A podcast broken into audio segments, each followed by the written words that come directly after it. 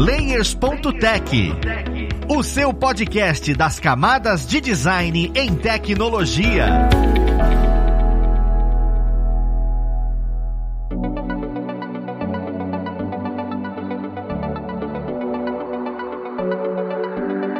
Olá, ouvintes. Eu sou Rafael Balbi. Eu sou diretor de arte aqui na Lura, co-host do podcast junto com o Luiz Lima, o nosso habitual host, que está em férias merecidas. E a gente vai para mais um Layers.tech, seu podcast das camadas de design em tecnologia. Hoje a gente vai conversar sobre legal design, um ramo de atuação do design voltado a melhorar a usabilidade de textos legais e contratos e se relaciona intimamente com a produção jurídica e com o mundo do direito, né? E quem vai ajudar a gente a entender melhor esse assunto é a Carol Hanud, professora da FGV Direito, Rio São Paulo, né, head do Estúdio Lint, e legal designer, advogada e mediadora de conflitos. Olá, Carol, bem-vinda, tudo bom? Olá, Rafael, tudo ótimo. Muito obrigada pelo convite, viu, a você e a todo o time Alura. Tô muito honrada de vir conversar sobre legal design com designers, né? Isso é, para mim, muito, muito relevante, ainda mais com um host que já estudou direito.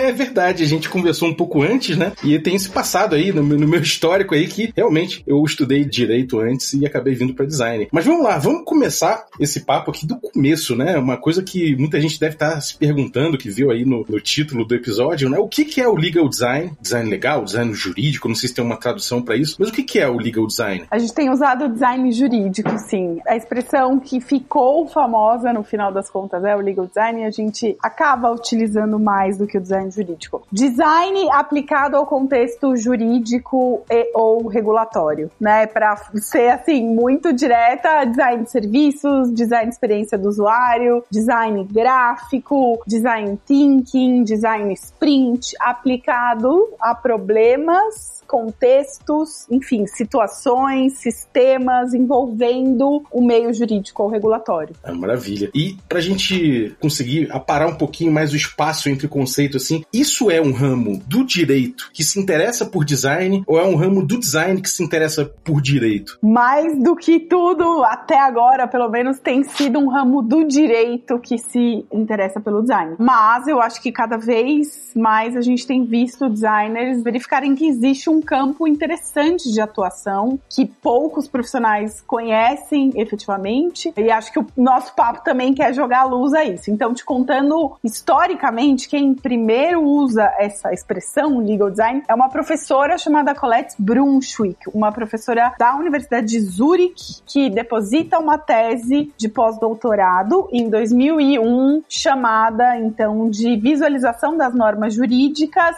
dois pontos legal design em alemão. O orientador dela, ela vem aí de uma trajetória de estudo ligado a direito e arte. Ela deposita essa tese e o orientador fala para ela que isso não é sério o suficiente. Você não vai depositar com essa expressão legal design, eu não vou aceitar. Ela retira, deposita, ela é acadêmica, ela já tem quase 70 anos, ela sempre trabalhou na Universidade de Zurich, sempre fez pesquisa, mas recentemente ela conseguiu mudar administrativamente aí o registro para que ficasse então depositado como legal design. Então é em 2001 que é alguém no meio jurídico finalmente começa a falar sobre um design jurídico, né? O design aplicado ao contexto jurídico e regulatório. A Colette morando então em Zurich, vindo de um contexto aí de estudos ligados a direito e arte, conhece uma outra mulher, também advogada, mas também consultora e professora universitária chamada Helena Rapio uma finlandesa. E ela tem mais ou menos a mesma idade, elas já frequentavam os mesmos círculos acadêmicos e principalmente porque já vinham de estudos ligados a direito e arte. Começam a trocar bola, começam a colaborar, mas a Helena fez consultoria. Então a Helena a gente consegue materializar e visualizar muito do trabalho dela ao longo dos últimos 20, 22 anos no âmbito de consultoria para iniciativas privadas ou para organizações relevantes, como por exemplo a antiga International Association of Commercial Contract Management. Por quê? Porque a Helena, finlandesa, conhece uma designer gráfica chamada Stefania Passera, italiana de origem, mas que mora na Finlândia há muitos anos, tem mais ou menos a minha idade, 41, 42 anos, e ela elas começam a trabalhar juntas. Helena Rápio, quase 70 anos, advogada de origem, acadêmica, e Stefânia Passeira, designer gráfica, com uma diferença de 20 anos mais ou menos. E elas formam um time e são sócias durante alguns anos. Na minha opinião, são as responsáveis aí pelos melhores e maiores projetos de legal design que a gente conhece e que é a casadinha que dá certo. Uma pessoa fluente na linguagem jurídica e uma pessoa fluente na linguagem, né, de design, principalmente gráfica, visual, artística, colaborando ali, se falando e, e se debruçando sobre desafios específicos. Depois a gente tem, infelizmente, só lembram dela, porque os Estados Unidos é os Estados Unidos, né? A Margaret Hagan, que é a fundadora do Laboratório de Design Jurídico da Universidade de Stanford, do Legal Design Lab. Ela funda o Legal Design Lab em 2013. Mas em 2013, na Europa, Stefania Passeira, Helena Rápio e também a própria Colette já estavam há alguns anos fazendo muitas coisas interessantes. Na volta de uma temporada de estudos na Europa é que a Margaret Hagan, então,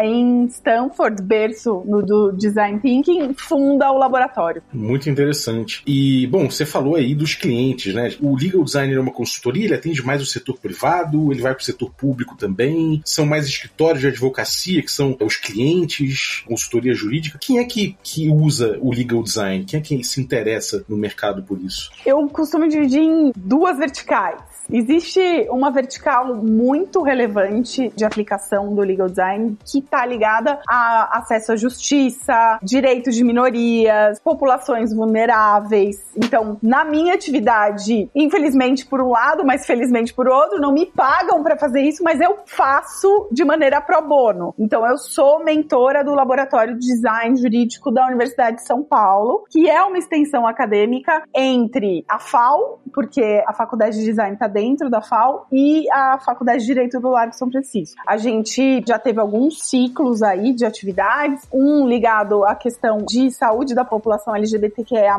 no SUS, um outro ligado à violência doméstica e um outro ligado a uma parceria institucional com o Sou da Paz e se debruçando um pouco sobre algumas das questões que tocam ali as atividades do Sou da Paz, principalmente nesse ciclo. A gente trabalhou com a questão da polícia militar, como promover diálogo e troca, fizemos um evento também de cocriação dentro da faculdade de Direito, que para mim foi muito especial, porque eu estudei lá no Lago São Francisco. Então é isso. Essa vertical, ela existe, é o que o Legal Design Lab de Stanford faz, mas no Brasil ela ainda é muito tímida. Porém, acho que é relevante a gente comentar. E adoraria que os governos me contratassem para trabalhar com isso de maneira remunerada, mas por enquanto ainda não estou lá. Agora, existe uma outra vertical, que é a vertical de consultoria para iniciativa privada ou pública, e já te explico o porquê, mas ligada à prestação de serviço jurídico, ligada aos desafios aí jurídicos ou regulatórios especificamente. Quando eu te falo, ah, uma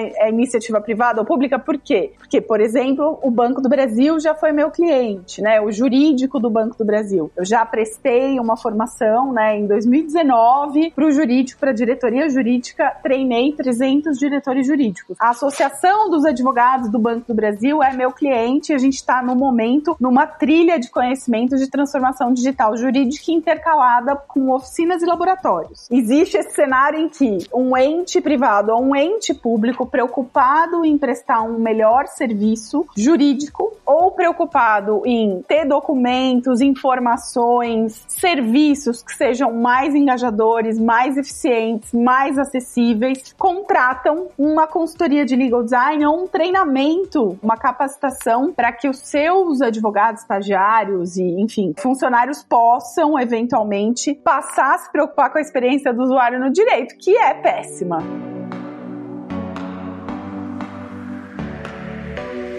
Agora, uma pergunta que eu fiquei matutando aqui enquanto você falava, né? É o seguinte: a gente tem, dentro dessa coisa da gente transformar contra, os contratos e esse momento em que o direito tem contato com o público, né? Que é o usuário, que é a preocupação do design de forma geral, né? O legal design ele aparece dentro do contexto específico desses contratos com o público. Vocês trabalham mais com um contrato, sei lá, do banco. Sei lá, o banco chega lá e coloca aquele contrato para você assinar rapidamente na frente do gerente, né? E aí tem um monte de coisa que você não consegue ver porque você não está versado em contratos, né? E aí é mais para esse tipo de coisa ou internamente para as equipes, para os advogados, para quem que é, o quem é o ser humano, né, que vai se beneficiar com o legal design dentro desse contexto? Não é resposta de advogada, mas depende. Então existe o design organizacional, né, num contexto em que eu sou chamada para auxiliar um pouco a quebra aí de paradigma de como os advogados costumam trabalhar, que normalmente não é muito colaborativo, é cascateado, costuma ser assim compartimentado em silos. Então existe uma nuance de design organizacional, eventualmente, numa consultoria, que eu, eu não tô trabalhando com o usuário final, mas sim com usuários internos daquela organização. Existem sim é, empresas que me contratam para, ai, Carol, eu quero remodelar meus termos de uso, quero remodelar meu contrato de prestação de serviço. Tudo bem, maravilha, mas eu não vou só fazer isso, porque na verdade eu preciso entender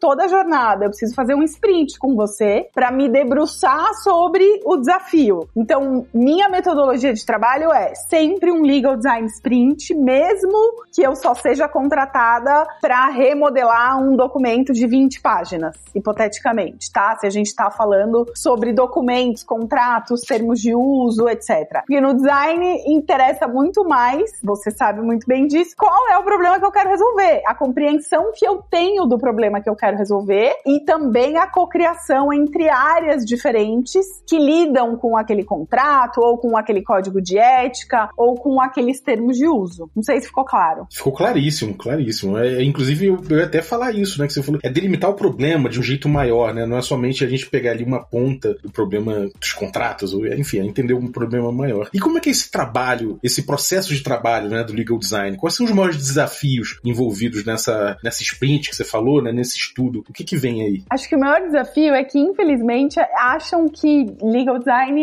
é só design gráfico. O que eu vejo muito dos clientes é uma comparação, né, e às vezes um desconhecimento do potencial e da eficácia de um sprint, efetivamente. Eu não sou agência de design gráfico, né? Assim, eu sou uma pessoa que tem formação jurídica, sou professora na área jurídica, mas também fiz meus cursos na Interaction Design Foundation, ainda não fiz na Lura, mas enfim, é, na Caos Pilots, Berlim, fiz uma residência acadêmica o ano passado, tanto na escola quanto na agência. Tenho feito meus movimentos no sentido de me capacitar em metodologias de design muito mais do que eu tinha na minha cabeça quando eu descobri o design em 2018. O que eu efetivamente tento deixar claro é: eu preciso fazer um mínimo de sprint com você para que a gente consiga mapear os problemas, os pontos de fricção, a jornada do usuário, trazer seu time para colocar inputs, né? Porque o jurídico normalmente trabalha só o jurídico, pouco fala com outras áreas. E aí sim, a minha criatividade, né? A minha e do designer gráfico que trabalhar comigo, porque eu não sou artista, eu posso ser atriz, né? Professora é meio atriz, eu fiz teatro no primeiro ano também, mas eu não sou artista, eu não tenho domínio de técnica gráfica, visual. Eu trabalho sempre em parceria, tanto com um redator ou uma redatora, preferencialmente que tenha formação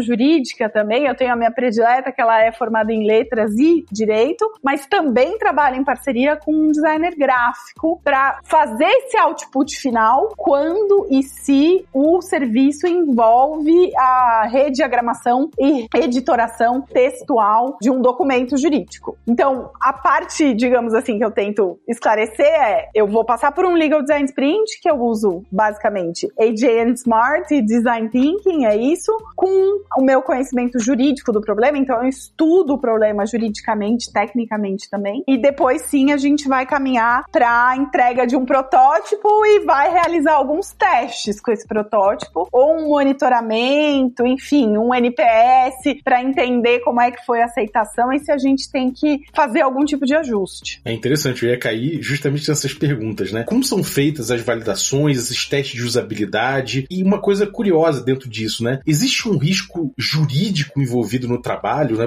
O designer, essa pessoa, ela tá assumindo riscos jurídicos aí quando ela faz um documento de legal design. Como é que é esse processo? Deixa eu te contar. Eu só, apesar de ter o AB, eu só aceito fazer o trabalho né, de design. Então, fica claro que o conteúdo técnico eu não mexo. O cliente é que me entrega o conteúdo técnico pronto. Eu conheço as questões, eu vou estudar as questões técnicas, mas eu não mexo no conteúdo conteúdo técnico, né? Até porque a OAB tem uma limitação, você não pode vender serviço jurídico junto com outro serviço. Você está vetado de fazer aí esse combo de venda casada do serviço jurídico com outro tipo de serviço. Mesmo quando eu simplifico a linguagem em parceria com redatores, eu volto para o cliente e valido o conteúdo técnico. Olha, peguei seu manual de tom e voz, peguei aqui minha redatora, olhei o seu contrato e nossa sugestão de nova redação em português é esta. Você valida tecnicamente para mim? E aí sim o cliente volta. Ok, conteúdo técnico aprovado. Então, não, a princípio não existe nenhum tipo de risco, porque também eu não estou me responsabilizando pelo conteúdo técnico. Isso fica bem claro desde o início. Porém, acho que é importante também salientar, as pessoas às vezes ficam com medo assim, bom, mas será que vai ser válido? Será que o judiciário vai topar e etc? Então, existem aí várias instruções normativas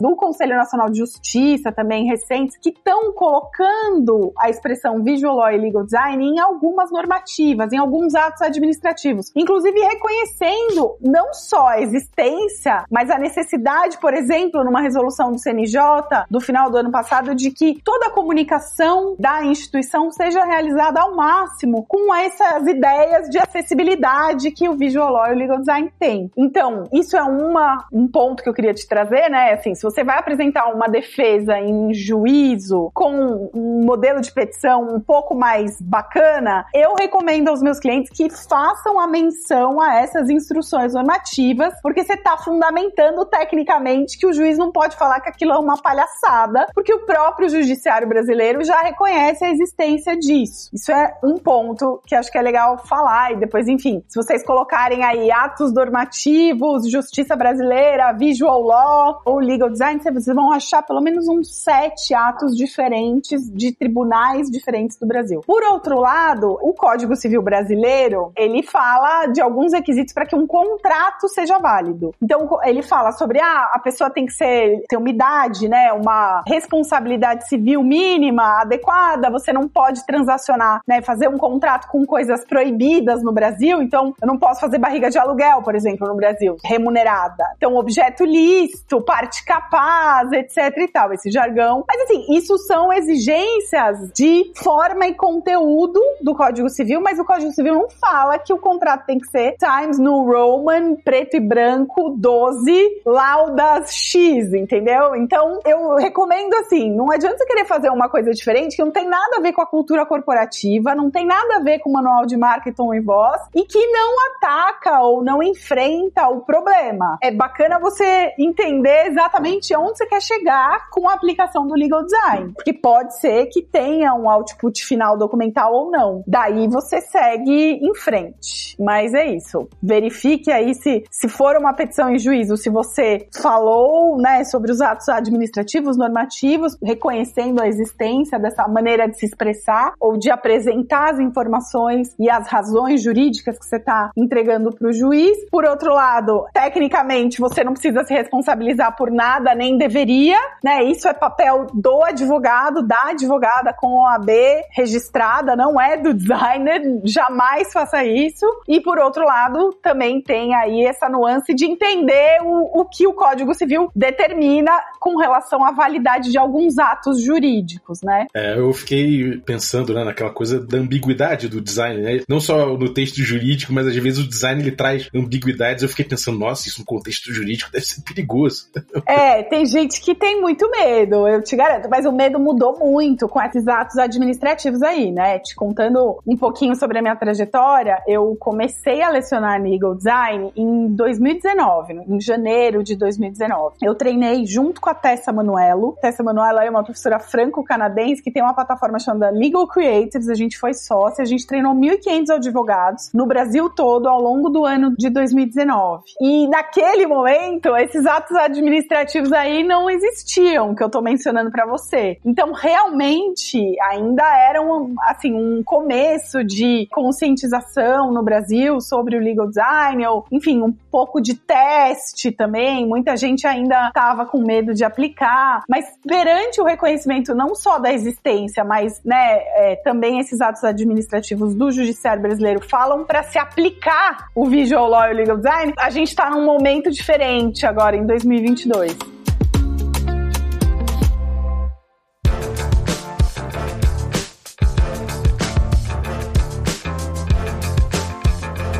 São as ferramentas usadas né, no, no legal design e como funciona a, a Lint, né, essa plataforma que é, faz gestão de contratos, né? Como é que é esse ferramental? Te contando um pouquinho da Lint, a Lint foi fundada em 2015 pelo Gabriel Senra, que é um advogado de origem, de formação, como um CLM, um Software as a Service, que faz uma gestão contratual e de demandas jurídicas. Então, o CLM é uma sigla que nasce aí do mercado norte-americano para Contract Lifecycle Management, um ciclo de vida de gestão contratual automatizado em algumas questões, né? Então, você tem templates já prontos de contrato para você conseguir escalar é, a emissão e a produção contratual, mas também para você gerenciar as negociações, a interface de demanda e tal. A Lint cresceu muito nos últimos anos, tem aí já atendido mais de 200 empresas e eu e o Gabriel a gente se conhece desde 2018 para 19. Eu nesse movimento de educação, consultoria de legal design, a gente foi trocando bola e ao longo do tempo eu tinha o meu estúdio de legal design fundado em 2020 chamado Estúdio Mater, mãe em latim. Qualquer coisa eu evoluo um pouco sobre isso, que é uma parte considerável da minha vida também. Mas ele me fez uma proposta de fazer um acqui-hiring meu, né, e do meu estúdio. No final do ano passado a gente começou a traçar isso porque ele entendeu que ele deixava de vender software porque alguns clientes não estavam prontos para adquirir software e por outro lado, alguns clientes não precisavam de software, precisavam de educação, treinamento ou de serviços de consultoria de legal design. Então eu entrei no começo desse ano para a estrutura, abrindo essa nova unidade de negócios que se chama Estúdio Lint, que foca então em educação e consultoria em legal design. Qual o impacto visível que você vê numa empresa que adota o legal design? Como você metrifica isso, ou se é metrificável? Como é que vocês trabalham com essa percepção a respeito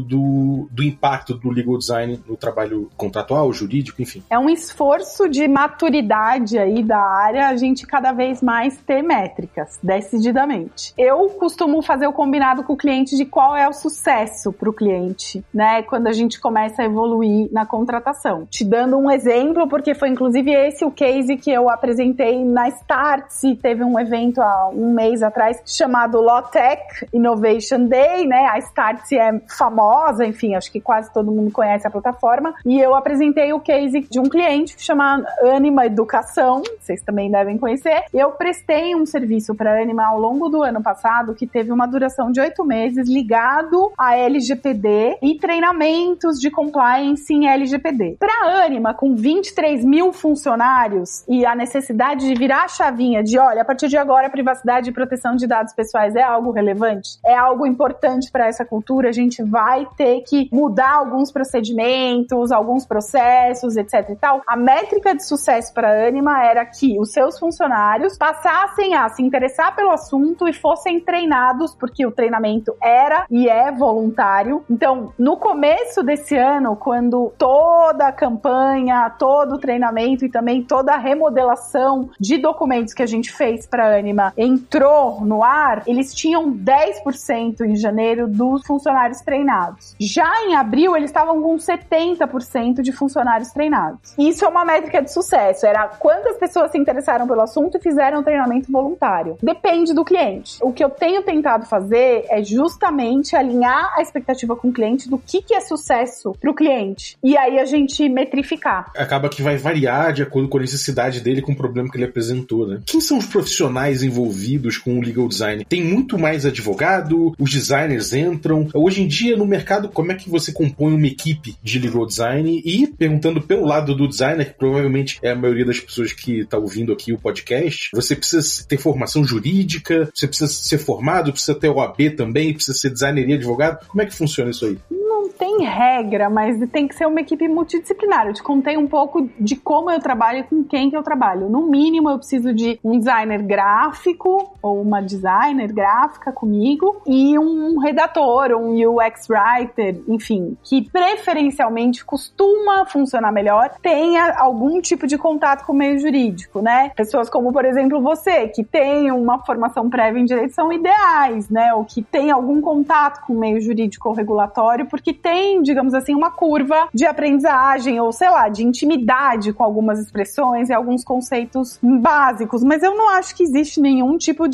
obstáculo. O que eu, por exemplo, recrutando ou conversando ou lidando com designers, sinto muita falta é que, assim, eu vejo que no Brasil design de informação ainda tá no começo. Não sei se essa é uma impressão errada, queria até te ouvir, mas a gente não tem tantos designers de informação no Brasil como, por exemplo, sei lá, na Inglaterra, na Europa, nos Estados Unidos. Ainda é uma área, me parece, do design que não tem aí um capilaridade ou, enfim, um número de profissionais tão considerável quanto, por exemplo, design gráfico. Então, design de informação é algo que eu sinto muita falta quando eu busco profissionais para colaborarem comigo, porque faz bastante diferença alguém já habituado a trabalhar com informação complexa e a estruturar graficamente de maneira acessível essas informações. Já que você trouxe de volta a pergunta, eu assim, eu não tenho dados específicos para falar, mas me parece que realmente que o mercado ele precisa de designers da parte de experiência do usuário, né? Tanto para leitura de alguma coisa, para você poder visualizar a informação como usuário, né, de uma melhor forma, tanto que o mercado absorve a maioria das, dos designers de UX, né, de, de experiência do usuário que,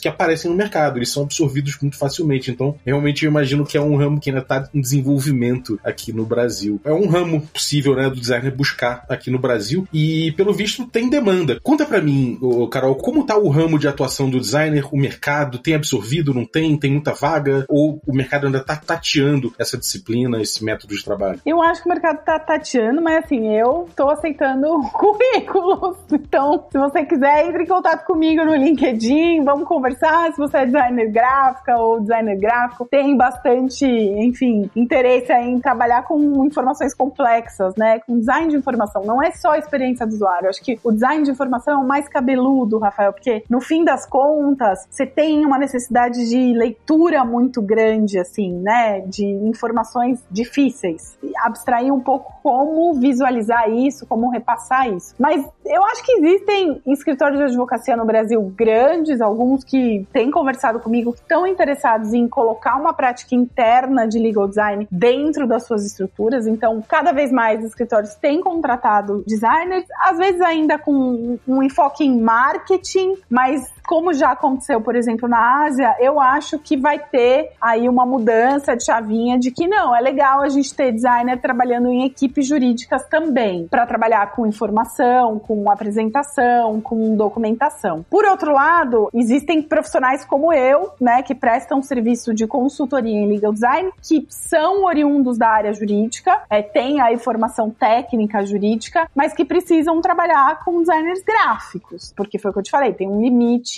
na minha visão também, técnico e artístico de o que, que eu consigo fazer, né? Eu não, não sou essa pessoa. Eu consigo facilitar, eu sei técnicas de cocriação, me treinei em design thinking, design sprint e, e eu sirvo muito bem para isso. Agora, não sou artista, preciso de designers trabalhando comigo. Eu acho que tá começando a abrir maior número de vagas. Legal. Tem uma pergunta que eu queria fazer que é um pouco mais filosófica, por assim dizer, né? Você vê é, o legal design aparecendo, se desenvolvendo, né? O mercado absorvendo com o tempo isso, essas práticas. Você consegue vislumbrar no futuro o legal design impactando o mundo jurídico, as pessoas já pensando nos contratos, né? Na, na questão material, né? Do que se trata ali do contrato. Com isso em mente, eu imagino, por exemplo, que transparência, né? Do contrato, esse tipo de coisa, você comece a assumir com as letrinhas pequenas, com aquelas pegadinhas que às vezes os contratos têm como você vê no futuro essa relação entre o legal design impactando no mundo jurídico para além do desenho do contrato? Tem partes aí, sua resposta vai ter partes. Então,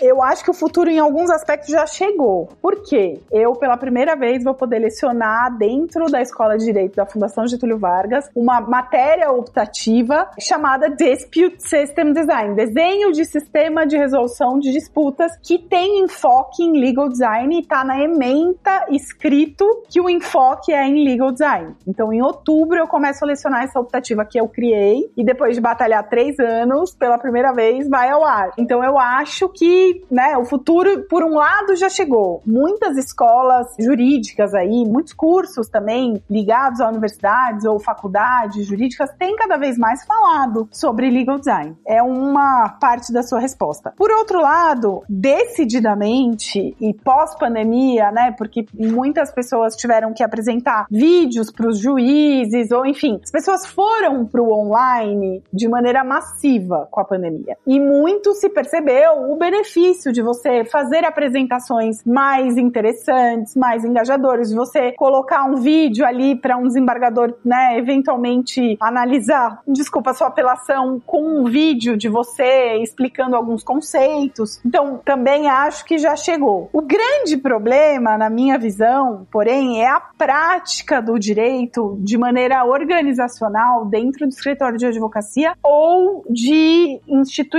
aí ligadas a funcionalismo público ou administração pública que tem uma questão cultural de mudança muito difícil de ser superada. Então, na parte de design organizacional, de métodos, processos, procedimentos, como se trabalha, como se eventualmente divide, enfim, conhecimento, ou talvez qual é o processo. Aí a gente pode falar de aplicação de metodologia ágil também, enfim. Esse modus operandi, para usar uma expressão jurídica, né? A forma como funciona o meio jurídico dentro de funcionalismo público ou de escritórios de advocacia, e a maior parte deles, eu acho que isso ainda está muito devagar. Mas as instituições de ensino estão mais à frente, decididamente, já falam sobre isso, né? Exemplo claro, como eu te falei, é que eu vou lecionar uma matéria que tem design no nome dentro de uma escola de direito. E por outro lado, também a gente tem cada vez mais pessoas diversas aí contando sobre novos contratos, novos termos de uso que foram feitos usando legal design e visual law. Então, o problema é a cultura ainda. Uma coisa também que eu fiquei pensando quando você falou, né, do seu trabalho com, por exemplo, com minorias, você poder dar mais visibilidade, né, e, e dar mais acesso aos contratos, é o tipo de coisa que se trabalha, né, também tem um potencial revolucionário, por assim dizer, dentro do meio jurídico, né? Sim, decididamente. Você tem uma questão de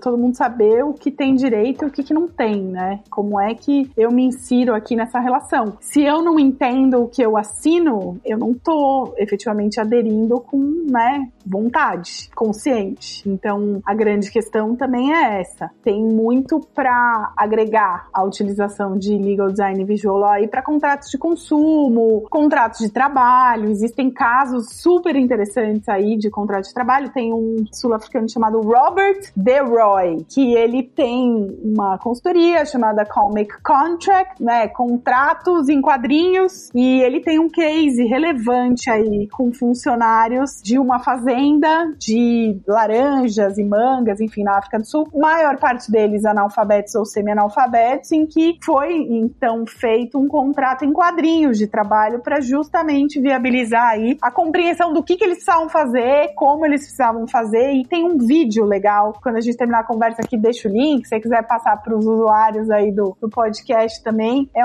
uma entrevista bem bacana, porque eles comentam, né, os funcionários, ah, eu me sinto valorizado, eu me sinto respeitado, porque agora eu entendo o que eu estou assinando, né? Um contrato de trabalho tem um quê de poder, né, de dominação, enfim, de menor força política econômica aí da parte que está vendendo sua mão de obra e se a pessoa assina um negócio que ela não faz ideia do que está escrito ali, eu acho que isso é bastante sério e a gente normalmente não se preocupa com isso, trata como uma ficção jurídica superável, né? Sim, muito interessante.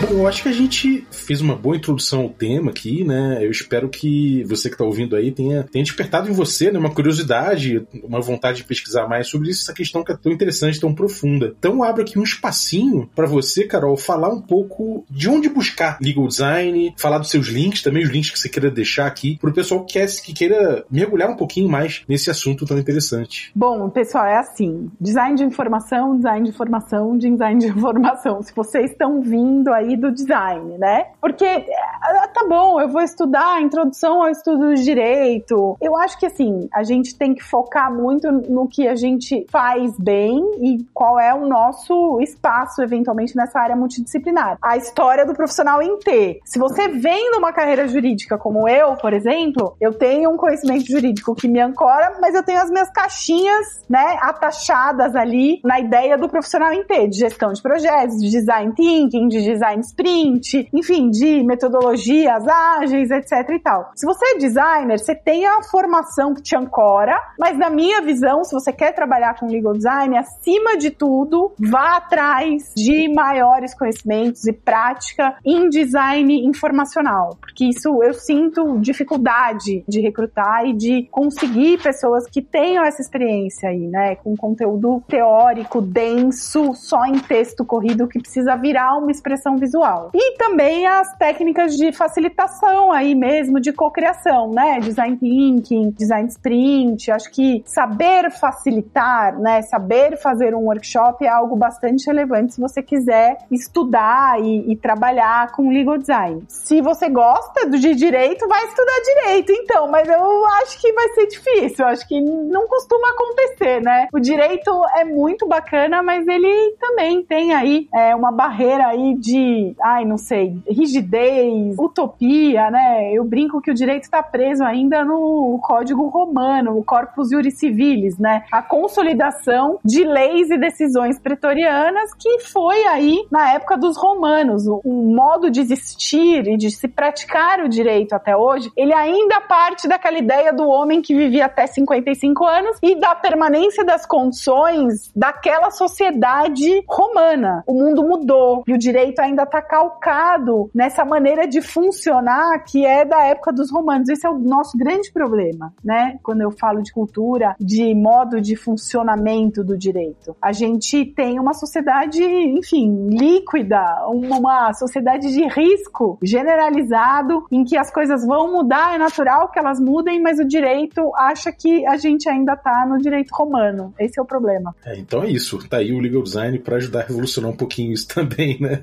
Muito bom. Beleza, eu vou deixar os links também da Lint, eu vou deixar o LinkedIn, vou deixar o que você falou ali que, que podia botar como link pra galera seguir esse caminho aí, caso queira se embrenhar um pouquinho mais nesse assunto. E obrigado, Carol. Valeu. A gente vai terminando aqui mais um. Eu que agradeço. Vou te dar aí os quatro masterclasses que eu vou ter aí. Eu te dou os links. Vão ter aí. Eu vou fazer algumas aulas em algumas cidades brasileiras nos próximos dois meses. Eu te passo aí esses links. E se você se interessou, é designer de formação, aí eu vou adorar te conhecer e trocar mais, porque essa é uma área multidisciplinar, decididamente. Maravilha. Então, muito obrigado. Queria que você, que ficou ouvindo a gente aí até agora, convidar você para conhecer também a, a Lura, né? O que a Lura pode oferecer de design. Obviamente, eu vou deixar uns links com material interessante da Lura que se aproxime um pouco mais do design legal também, do design jurídico, né? Vamos deixar também os links no descritivo do episódio, então siga. Além disso, peço que você deixe sua avaliação no seu tocador de podcast preferido. O Spotify tem as estrelinhas, no Apple Podcasts também tem. Você pode deixar sua avaliação ali porque é muito importante para o nosso trabalho. Então é isso, um abraço e até a semana que vem com mais um episódio do Layers.tech.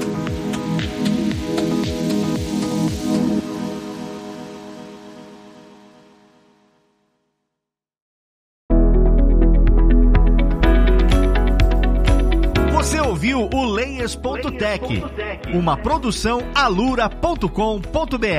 Edição Radiofobia Podcast e Multimídia.